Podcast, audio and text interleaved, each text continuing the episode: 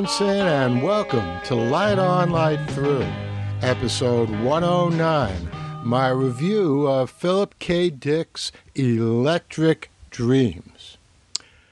Well, I watched Philip K. Dick's Electric Dreams. It's a 10 episode anthology of separate stories, all based on the work of Philip K. Dick on Amazon Prime back in January, about two months ago. And these are my reviews of all 10 episodes, which were written in the following manner. First, I wrote these reviews right after I saw each episode. Second, you should know that I've read many of Dick's stories and I've enjoyed to loved all of them but I generally find reviews that prattle on about how the movie or TV show compared to the novel or story to be a little boring or even irritating. So I refrained from doing that in these reviews, except in a few cases where exceptions were manifestly warranted, or at least I thought so. And finally, I tried very hard not to deliver any crucial spoilers like how the story ends, if there is a resolution, because often there isn't in Philip K. Dick stories. But you know how these things are. Inevitably, there will be a few spoilers. So please proceed at your own risk now let's get to the first episode. That's episode 1.1. It's called Real Life. I think of it as mutually alternate realities. It engages, as most of Dick's works do, the question of what is real and what is a dream or fantasy, or alternate in contrast to primary reality. But real life takes this in an exquisite direction, giving us two realities, each with devices that allow their protagonist to have a great vacation in an alternate reality based on what they need. And we soon learn that each protagonist's presumably primary reality is the other's vacation or alternate reality. And here's where Philip K. Dick does what he's so good at. He takes something that many other science fiction writers have dabbled in, alternate realities, and he gives it this twist with these mutually overlapping alternate realities. So, in effect, what we get here are mirroring alternate realities, two mirroring alternate realities. Now, this, of course, raises the question of which of these mutually dependent realities is the real one. Since neither character is very happy, we have to search a little deeper to find an answer, and as the episode progresses, each protagonist not only begins to question if her or his reality is real or the mental vacation, but each character finds the other reality spilling into his or her own. Again, another classic Dick feature where dreams and fantasies and illusions spill into reality. You can have a tough time figuring out which is which, which means this is a good story. And there is a conclusive answer given at the end. There's fine acting by Anna Paquin and Terrence Howard as the interdependent lead, and a good quote written for television, unquote, by none other than Battlestar Galactica's and Outlander's one and only Ronald D. Moore. Episode 1.2 is entitled Artifact. I think of it as human versus machine. In Artifact, we have Dick addressing his perennial what's real and what's fantasy, a dream, alternate, whatever conundrum in a form likely best known these days and for better than three decades. Which is more human, the android or robot, or the humans who made it, her, him? Now, this, of course, is the theme of Blade Runner, the original movie, and the recent sequel based on Dick's novel Do Androids Dream of Electric Sheep? Two words of which, in fact, are part of the title of this 2018 streaming series. Since Artifact is just the second episode I've seen of Electric Dreams, I can't tell you if it captures the essence of Dick's science fiction better than the other episodes but I will say it does an outstanding job of presenting the story of which is android and which is human with the intensity we might expect to find in HBO's Westworld, which in turn means that Amazon Prime in this series is playing on some high intellect octane terrain indeed. Not surprising, because that's just what it did in its other Philip K. Dick production, The Man in the High Castle. And I reviewed both episodes or both seasons of The Man in the High Castle right here on Light On, Light Through. You can find links to those reviews on the lightonlightthrough.com podcast page. L I G H T O N L I G H T T H R O U G H dot com. Anyway, one of the reasons that Dick has had more of his stories brought to the screen than, say, Isaac Asimov, Robert Heinlein, Arthur C. Clarke, and all the masters of science fiction combined is that he knew how to put twists and turns and surprises right in with the most complex philosophic puzzles. Artifact has that, and it manages to provide a narrative that is fresh and surprising, even though its post apocalyptic setting and artificial intelligence motifs are almost commonplace these days on the page and the screen. There's top notch acting by Juno Temple, and it was good to see Revolution's David Lyons back. And it was well written for television by Travis Beacham and sharply directed by Peter Horton. Let's go to episode 1.3 entitled Human Is. I think of it as compassionate or alien. Now, Humans in Outer Space has been adopted to the screen far less than other themes of Philip K. Dick, but his work in that area is equally brilliant and sometimes better than his better known themes, I've thought that ever since I read his Beyond Lies the Wub, first published way back in 1952. And in the case of Blade Runner, based on Do Androids Dream of Electric Sheep, the two motifs, outer space and robots, are in effect combined. Human Is, the third standalone episode in Philip K. Dick's Electric Dreams 10 episode anthology, is just about outer space and it's science fiction at its very zenith. Though, if we're dealing with Philip K. Dick, nothing he ever writes is ever just about that, whatever that may be, because it's always imbued with the question which haunts and animates just about everything he wrote is it a dream or is it real? Is it human or android, this dimension or another one? In Human Is, the question is whether Silas, powerfully played, by the way, by Bryan Cranston, is human or Rexorian, a dangerous species from another planet that likes to inhabit its human hosts. Silas left on the mission cold and distant to his wife Vera played with sensitivity by Essie Davis, last seen, at least by me, in The White Princess and Game of Thrones. And he returns full of tenderness, consideration, and lovemaking that Vera tells him she never experienced like that from him before. Silas nearly died on this mission.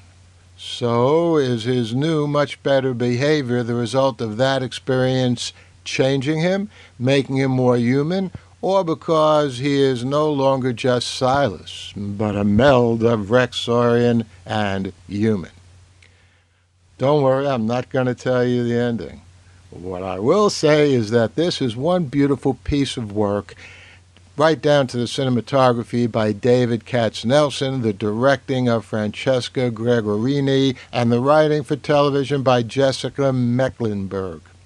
And the acting not only sails, of course, with Cranston and Davis, but with strong supporting performances by Ruth Bradley, last seen in Humans, an Android series about as Dickian as it gets, and Game of Thrones' Liam Cunningham.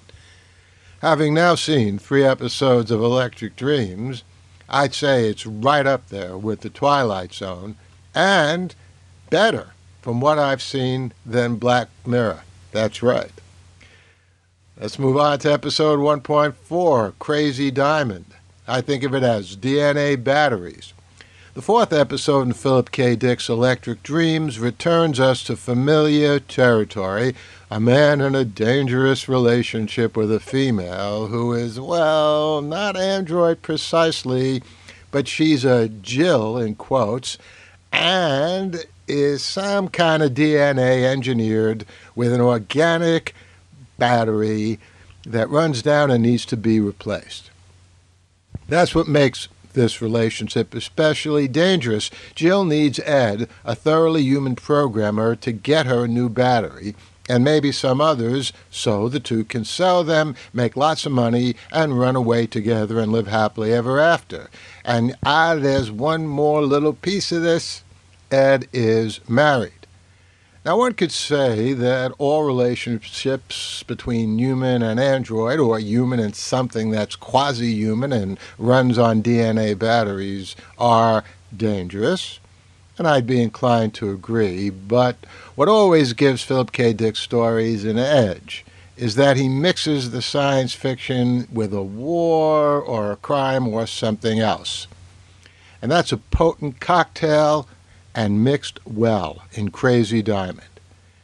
The thing is, Crazy Diamond is so far the least like the original Dick story, which was sales pitch that it's based on. It doesn't even have the same name, which makes it different in that respect from the other three I've so far reviewed. Now, I did say in my review of the first episode when I began these reviews that I wouldn't be comparing the streaming episodes to the original stories, but here I am, obviously making an exception for Crazy Diamond, as I said I would, which also has a strong feminist element not in the original but I don't want to give anything more away. Like the three first episodes, Crazy Diamond has top notch acting by famous and not so famous actors, including Steve Buscemi as Ed and Sidse Babett Knudsen, I assume that's how you pronounce the name, from Westworld, and one of my all time favorite shows that I think uh, we streamed on Netflix, Borgen, takes place in Denmark, and Knudsen plays Jill. This is written for television with a good ear as well as eye by Tony Grisoni and well directed by Mark Munden with kudos for whoever came up with the idea of Ed in the water, reminiscent of Buscemi in the opening scene of Boardwalk Empire.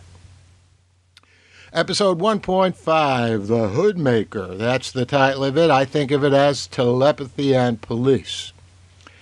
Telepathy is another favorite, but not as well known as some other themes of Philip K. Dick, appearing in the aforementioned Beyond Lies the Wub in 1952, and its combination with police procedural in Philip K. Dick's Electric Dreams, episode 1.5, The Hoodmaker, makes her a classic Dick amalgam. And it's also a great story, compellingly rendered. Honor is a telepath or teep teaming with Agent Ross to maintain order, which includes controlling the Teeps, whose ability to read normal human minds sows unease and disorder. Understandable.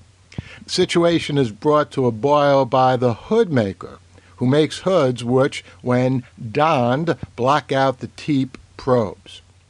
The Hoodmaker is smartly written for television by Matthew Graham, who also wrote the TV adaptation of Childhood's End and the British version of Life on Mars, much better, by the way, than the American version.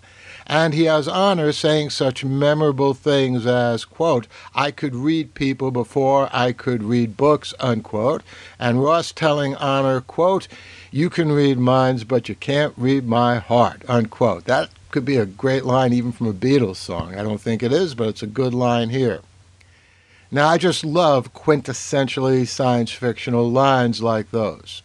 And there's a nice symmetry between Holliday Grainger from the Borgias playing Honor and Richard Madden from Medici playing Ross. Good directing, too, by Julian Jarrold.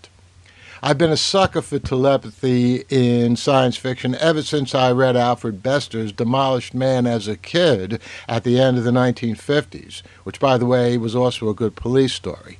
And I put Sense8 as number one on my list of the top 10 2017 television series for the same reason By the way, I literally have a blog post on that. Uh, my top 10 television series of 2017. And again, you'll find it on the web page for this episode at lightonlightthrough.com. I put Hoodmaker in that same exalted category.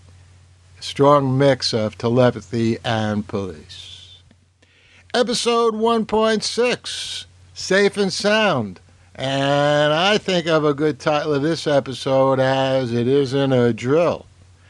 Now, Safe and Sound, episode 1.6 in Philip K. Dick's standalone 10 episode series on Amazon Prime, returns to the familiar but always exquisite Dick territory of is it real or illusion? In this case, the real being an ear gel through which Foster Lee hears the voice of a digital assistant, and the illusion being the possibility that the voice is literally in her head given some credence since her father was a psycho who heard voices. This dilemma is presented in the environment of a not so distant future in which the big eastern cities are worried about domestic terrorist attacks from the rural bubbles, that's in quote, bubbles, that's what they call it there, out west.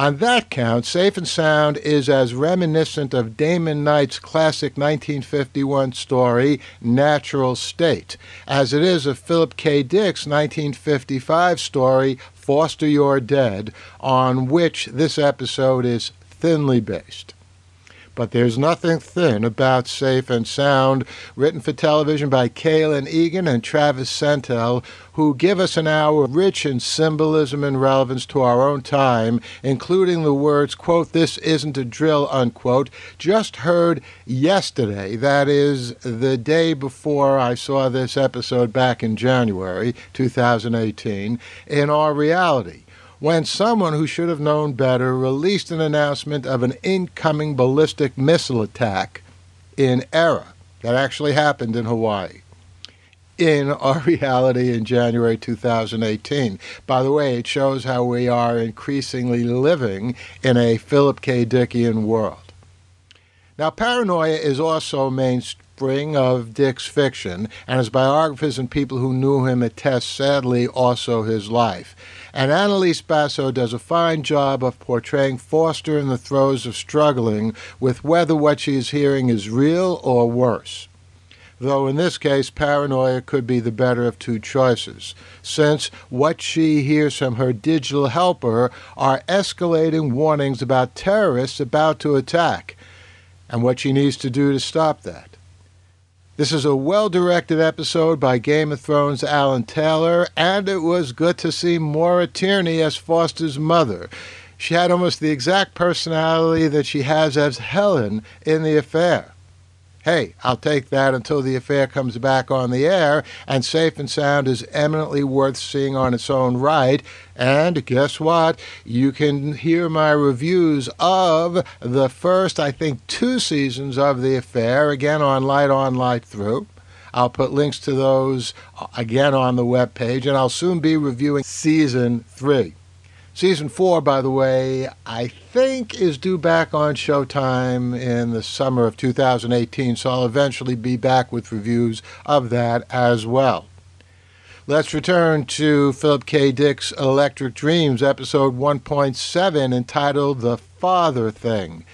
I think of this as Dick from space. The 1950s were invaded with science fiction in which entities from outer space arrived here and took over the bodies of human beings. Invasion of the Body Snatchers made into a movie at least three times 1956 and 1978 by that name, and again in 1996 as just Body Snatchers, and many more times as riffs on the same story with different names. Is the best known iconic template for that tale. So it was good to see it back again in The Father Thing, episode 1.7 of Philip K. Dick's Electric Dreams. This episode tells us the story from the perspective of a boy whose father has been taken over by an alien from space. written and directed by Justified's Michael Dinner from Philip K. Dick's 1954 story, The Father Thing. That's the father thing with a hyphen between father and thing, but the title of this episode is The Father Thing without the hyphen, but it nonetheless has an appealing 1950s flavor with a Twilight Zone ambience and a Stranger Things wrap up as the boy and then his friends in effect become freedom fighters, which brings the story into the present in terms of what we're seeing these days on television. Indeed, that and the hashtag resist and video chatting, plus the use of the word dick with a small d in several pivotal places, such as when the father refers to the invaders as quote, dicks from space, unquote, are about the only concessions the Father Thing makes to 2018. It's not surprising that Dick, with a capital D, the writer, partook of this theme, since the question of whether the man is my father or an alien who has commandeered his body is yet another version of is it real or my imagination? Just my imagination, this or that dimension which all but consumed Philip K. Dick, but gave us so many great stories. But Dick and now Dinner do an especially good job at telling the story, fusing the angst of the son with the beginning of a coming of age story for him. Good work by Greg Kinnear as the father thing. Mireille Enos as the mother. You know who she is. She was in The Killing, all kinds of great shows on television. And Jack Gore, Billions as the son. And I gotta say, Philip K. Dick's Electric Dreams, as of this episode, continues to have excellent performances by big name and lesser name actors as well. One of the things which makes this series a real joy. Episode 1.8 is entitled Impossible Planet. I think of it as Eyes of the Beholder. Now, I've been saying throughout these episode by episode reviews that this anthology has been attracting some top draw stars. I mean, we're talking Bryan Cranston, Steve Buscemi, Anna Paquin, Terrence Howard, Maura Tierney, Mireille Enos, and the like. But episode 1.8, Impossible Planet, brings us none other than Geraldine Chaplin, Charlie Chaplin's daughter who made her first big appearance back in the 1960s in Dr. Zhivago. She plays a woman in her hundreds wanting to visit planet Earth before she dies. The story brings us back out into space, and it's pure Philip K. Dick, this time pitting us into a choice of not whether this person, memory, or thing is real or illusion, but whether the faux Earth to which the unethical captain is taking her will fool her into thinking she's really back on humanity's home. And the ending, which I won't reveal, is also classic Philip K. More than most of Dick's stories in the movies and TV episodes made from them, though, Impossible Planet explores beauty or better reality in the eyes of the beholder. There's also an explicit religious element in this story, or a recognition that you can't talk about the wonder of the cosmos without some reference to God. That part was especially music to my ears. I long ago realized that what was missing in our efforts to get out into space was a connection to our need to know more about our place in this universe which is inevitably not only scientific, but a spiritual question. Towards that end, to get that deeper element out in the open and into the mix of reasons that we need as a species to get out into space, Michael Waltemathe and I put together an anthology of essays and short stories back in 2015, touching the face of the cosmos.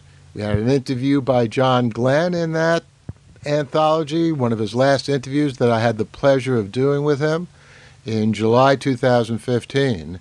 And we're planning a conference at Fordham University with Guy Consolmagno, the Pope's astronomer, as a keynote speaker this April 9th. So if you're in New York, by all means, come on by. By the way, Guy Consolmagno also has an essay in that anthology touching the face of the cosmos. But back to Impossible Planet.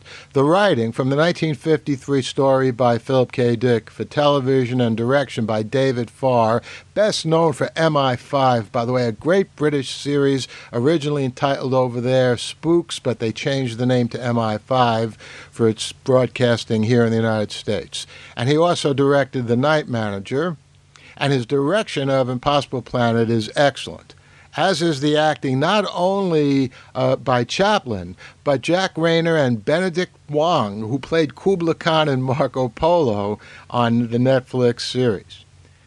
Hey, even the robot which was a combination of Malik Ibheis and Christopher Staines, also due in part to a quote movement director unquote Ida O'Brien, was great and memorable and reminded me of the great robots in Forbidden Planet and The Day the Earth Stood Still, two great science fiction movies from the 1950s. And you know what? I'm pretty sure my high view of this excellent episode Impossible Planet, I'm pretty sure that's more than in just my eye or the eye of this beholder. Episode 1.9 The Commuter, submitted for your approval.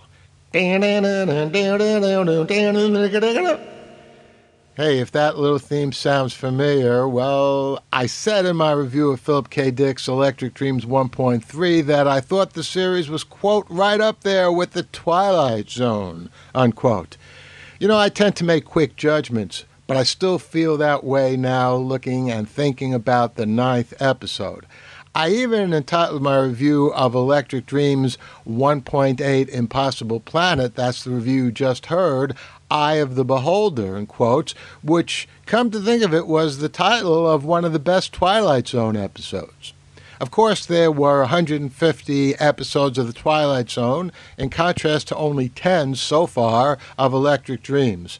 So when I say right up there, I mean only the episodes I've seen in Electric Dreams rank with any random fraction of a season of The Twilight Zone. If and when Electric Dreams gets to exceed 150 episodes, which you know it actually could, given that Dick wrote 44 novels and 121 short stories, not too shabby. I would say only Isaac Asimov exceeded him in that number of stories, but maybe a few other people did. But Dick is really right up there, not only as one of the all time great science fiction writers, but also one of the most prolific. So, if we wind up getting a series that reaches 150 or so episodes, I'll get back to you then with a more definitive comparison between Philip K. Dick's Electric Dreams and The Twilight Zone.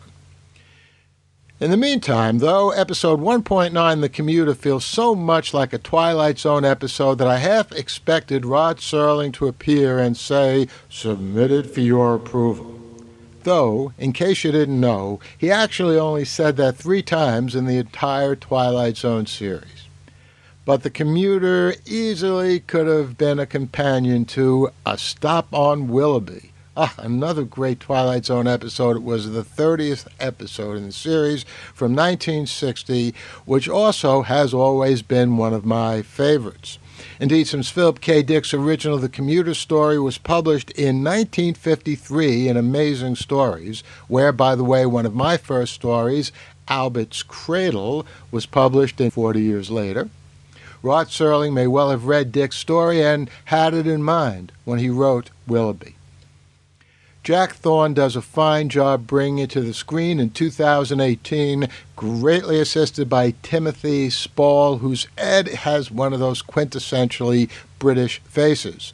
His Willoughby is Mackin or Macon Heights, a stop on a train line that doesn't quite exist, literally. So here, the real or not real thread is woven around a town, replete with a diner that serves great pie, which, when you add in the attractive, talkative waitress, also resonates with another real or not multiple reality classic, Twin Peaks.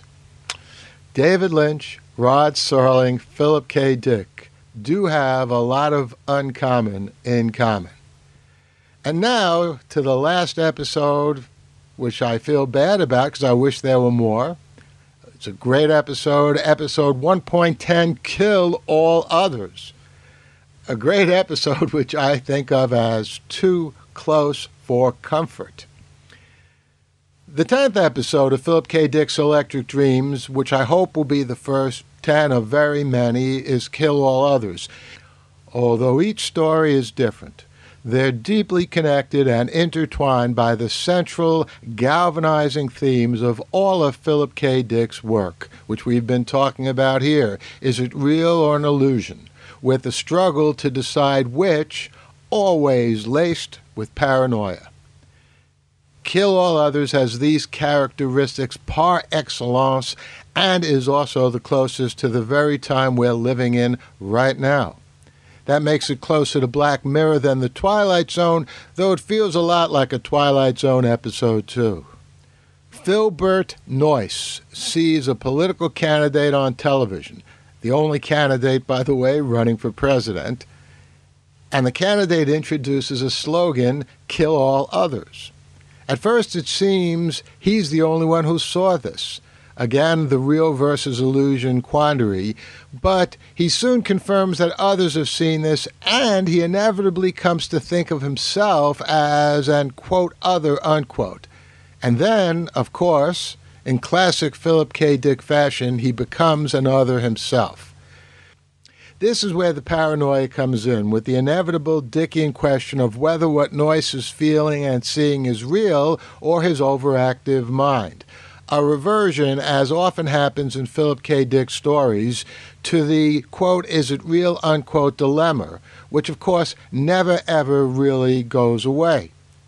The story for television, well written and directed by Dee Rees, departs from Dick's original 1953 story, The Hanging Stranger, replacing nefarious aliens who have taken over the bodies of humans, as they did in Invasion of the Body Snatchers and also in Robert K. Heinlein's Puppet Masters. And this, of course, was also the theme of episode 1.7 of Electric Dreams. The Hanging Stranger replaces these aliens, with just us humans as both the villain politician and the others. This near future setting gives us, quote, yes, we can, and, quote, mex, we can, as government slogans. Both those, again, are in quotes. A good example of how fascism can co opt democracy by twisting its words. And Royce saying, kill all others, is, quote, hate speech, unquote. But there's no one who looks like Trump in power likely because this was written before he was elected, but it's still unfortunate that the villain is not Trump. The single candidate is a woman, which puts Kill All Others in league with the new season of Homeland and even Claire in House of Cards, with women in charge with dictatorial tendencies.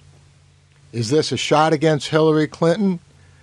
Well, you can decide. All I'll say is I would have rather seen a Trumpian in this role since his policies are indeed, and unfortunately, getting closer and closer by the day to the xenophobia towards everyone around us in Kill All Others. Very good acting by Mel Rodriguez as Noyce and Glenn Morshower, yeah, 24, as one of his co workers, and Vera Farmiga as the nameless candidate. Well, that was my review of the 10th episode, and I always like to pick a favorite episode, so I'll do it here. The choice is tough in this 10 episode anthology. There were so many superb episodes. If pushed, I guess I'd go with 1.3 Human Is, which was fabulous. But you know, I loved almost everything about this series, including the great opening sequence, by the way. And I'll be back here with more whenever Electric Dreams continues. The Light on Light Through podcast. Well, I hope you enjoyed that review of Philip K. Dick's Electric Dreams. And I will be back here with more, more reviews of science fiction on television and in the movies, maybe a reading or two of my own science fiction. And I think it's getting time maybe for a little political commentary. Uh, look for that soon. You heard me sneak in a little in my review of 1.10. That is episode 10 of Philip K. Dick's Electric Dreams. So until then, enjoy.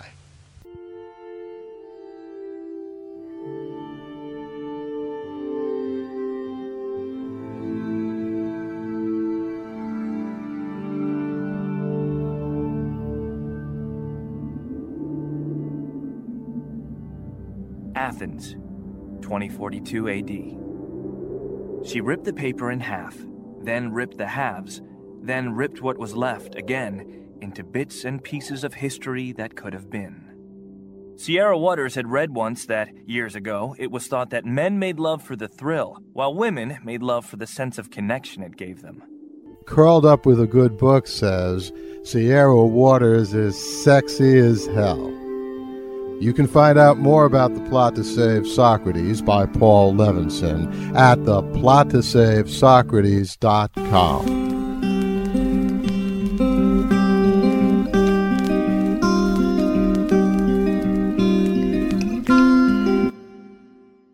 Paul Levinson Silk Code about an ancient biotech war raging on in secret for centuries.